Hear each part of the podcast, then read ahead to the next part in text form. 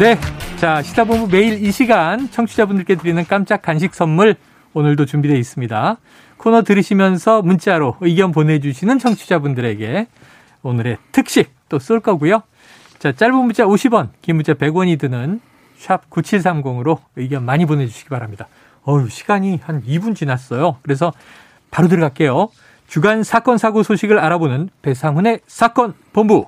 배상훈 프로파일러 나오셨습니다. 어서 오십시오. 안녕하세요. 배상훈입니다. 자, 이 법무부가 공직자 인사검증 조직 신설을 공식화했어요. 예, 이른바 인사검증단 한동훈 장관 휘하에 두게 되는데 자, 경찰 입장도 좀 알아봐야 될 것 같아요. 경찰 내부에선 좀 동요하는 움직임이 있다. 어, 이게 어떤 얘기예요? 왜냐하면 인사정보관리단이 정식 명칭인 것 같습니다. 음, 네네. 그 내부에 이제 경정급, 5급 사무관급입니다. 네네. 무궁화 3개죠. 경찰. 예, 경찰 계급으로. 두, 두 명을 보임한다. 그러니까 음. 파견을 받는다라는 의미 같습니다. 네네. 19명으로 구성이 돼 있고 음. 부서는 두 개 부 정도라고 보는데요. 네네. 문제는 그러면 그 파견 받는 사람이라고 하는 게 보통 경찰청의 계장급입니다. 네. 굉장히 그 계장급은 엘리트 중에 엘리트들일 겁니다. 음. 그럼 누구를 보임받겠습니까? 음. 그럼 정보 1개나 정보 2개를 보임받을 겁니다. 네네네. 계장. 그러면 그 정보 1개, 정보 2개는 경찰청 정보국에서도 핵심 라인입니다. 예. 그러면은 정보가 어디로 모이겠습니까? 법무부로 모인다. 그렇죠. 법무부의 한동훈 장관 밑에 있는 인사정보관리단 밑으로 이야. 수도 저는 정보는 수도꼭지거든요. 이건 생각 못했던 대목인데 예, 수도꼭지. 들어보니까. 예, 예. 수도꼭지가 전국에 있는 정보 경찰이 한 3, 4천 됩니다. 네네. 거기서 모은 정보를 경찰청 정보국에서 정수를 해갖고 어. 공급했던 게 예전엔 청와대였고 네, 네. 지금은 어디로 갔냐면 당연히 법무부로. 예. 아, 그러면? 음. 전국에 있는 모든 공무원이라든가 여러 가지 이 정보들이 다 네. 한동훈 장관 밑으로 간다는 게 어. 얼마나 무섭겠습니까? 경찰 입장에서 예. 이게 굉장히 재밌는 게 경찰은 행안부 산하예요. 예, 예. 그런데 법무부 산하는 이제 외청으로 독립외청으로 검찰이 있는데 자 경찰 그것도 핵심 정보 경찰에 정수된 수도꼭지가 법무부 안으로 들어가게 좀 된다. 이상하지 않습니까? 아, 이상하다. 경찰들의 우려가 예, 예. 아, 이게 배 소장님 얘기를 들으니까 좀 이해가 되네요.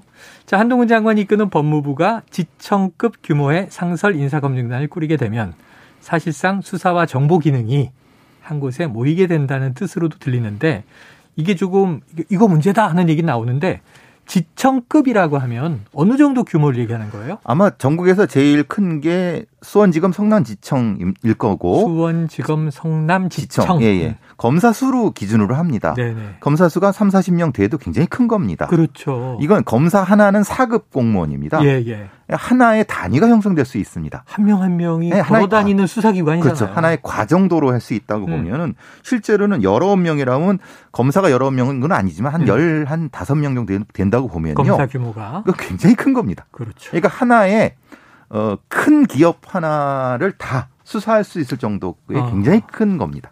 독자적으로 예, 예. 대기업 하나 수사할 정도는 예, 예. 되는 규모다. 여기는 일반 직원은 뺀 겁니다. 예, 예. 예, 예. 예. 그러니까 이제 됩니다. 19명이 핵심 인사라고 하면 예. 그 밑에 뭐 필요하면 수사관, 직원 다 예. 또 붙겠죠. 그렇죠. 네. 19명이 전체 규모가 아니다. 핵심 규모다. 예, 예. 자, 법무부 그리고 경찰 자, 정보의 질에서 우위를 점하려고 경쟁에 나설 가능성도 있다. 자, 그럼 이제 민정수석실을 없앤 취지가 있잖아요. 그렇죠. 대통령실 규모를 줄인다는 것도 있고 대통령이 인사정보에 이제 관여하지 않겠다 뭐 이런 의미도 있고 기본적으로. 우병우 저 국정농단 때 예, 박근혜 정부 때죠. 우정 우병우 민정수석이 경찰과 검찰을 다 장악하고 네네. 그 문제가 발생해 갖고 실제로 민정수석실을 없앤 취지가 그거 아니겠습니까? 그때 왕수석이라고 불렀죠. 그렇죠. 음. 근데 그게 지금은 법무장관 밑으로 가면은 그러니까 왕 장관이라는 그렇죠. 또그 별칭이 민정수석이란 걸 음- 없앤 의미가 사라져 버리는. 상태가 된 거죠. 그러니까 민정수석실의 폐단 때문에 그걸 없앴는데 그 권한이 그대로 법무부 장관에게 가버리면 법무부 장관 권한 플러스 민정수석 권한을 그렇죠. 합쳐주는 거 아니냐. 예. 야, 이 우려는 조금 전에 또 전원책 변호사도 보수의 입장에서도 이 절대 권력은 절대 망한다. 이런 또 역사적인 이야기로 좀 비판을 하셨어요.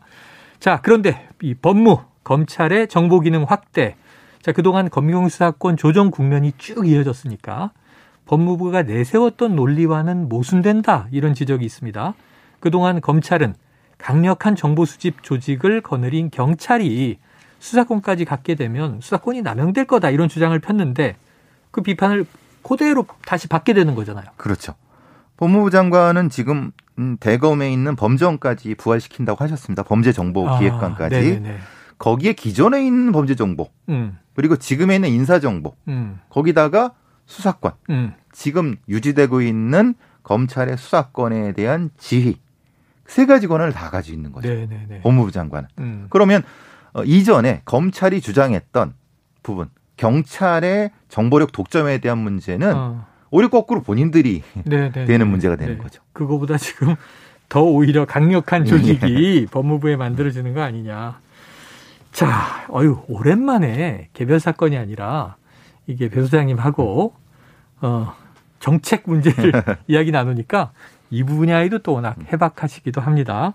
자, 이런 와중에 제가 눈여겨 봤는데 경찰 고위직 인사가 났더라고요. 현직 치안 정감 6명 중에 5명이 교체가 됐는데 말이죠. 요 인사가 좀 중요하죠.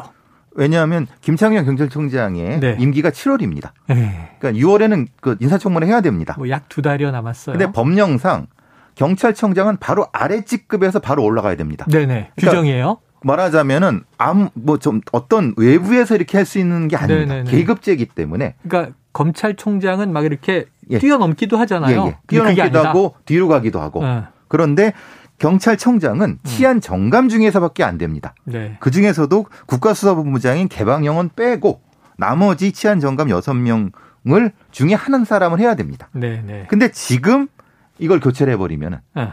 또 해야 된다는 겁니다. 음. 그 중에 하나가 올라가면. 네. 그래서 지금 이것이 상당히 그러면 의도가 있다는 거죠. 음. 왜냐하면 지금 있는 치안 정감 중에서 보임하지 않고 네네. 새로운 치안정감을 한다는 거는 새로운 치안정감 중에서 경찰청 중에서 일하는 의미 아니겠습니까? 그 중에서 예. 경찰청장이 나온다. 그건 상식적이지 않겠습니까? 네, 네. 예. 너무 당연한 것이다. 예. 예.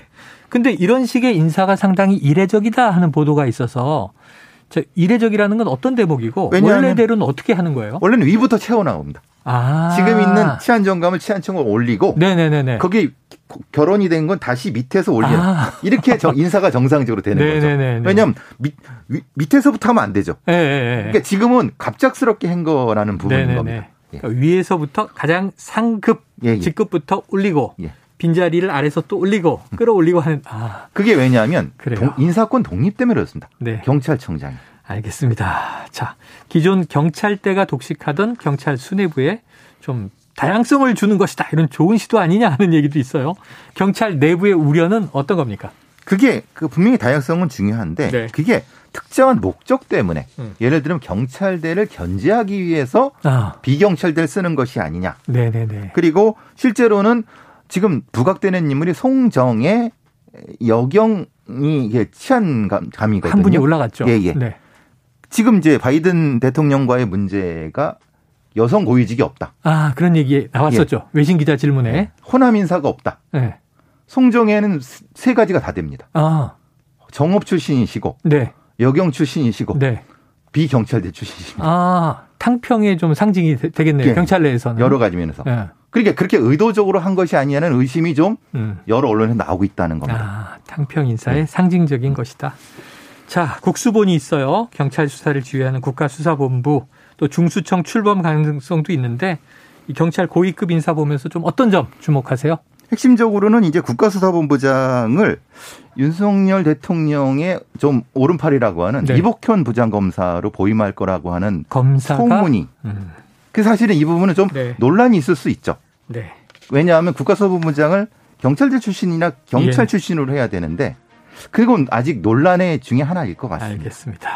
자, 배상훈 프로파일러와 사건 본부 오늘은 앞으로 바뀔 경찰 인사에 대해서 알아봤습니다. 말씀 고맙습니다. 감사합니다. 자, 조금 전 진격의 보수에서요. 전원책 변호사가 언급한 백두산과 계양산 비유 내용을 조금 이제 바로잡을 대목이 있습니다. 이재명 후보가 지난 19일 안철수 성남 분당갑 후보와 달리 자신의 인천 계양구을 보궐선거가 예상 밖 접전이라는 지적에 대해서 한 말입니다. 이 후보가 참 못된 프레임이다. 백두산 오른 사람과 계양산 오른 사람하고 해발고도 비교하는 것과 똑같다. 이런 의미로 얘기해서 어, 요건 좀 아까 다르게 비율을 드신 것 같네요. 바로 잡아 드리고요. 자, 오늘 편의점 상품권 받으실 분 시사본부 홈페이지에서 확인해 주시길 바랍니다. 자, KBS 1라디오 최영일의 시사본부 오늘 준비한 소식은 여기까지고요. 저는 내일 낮 12시 20분에 다시 돌아오도록 하겠습니다. 지금까지 청취해 주신 여러분 고맙습니다.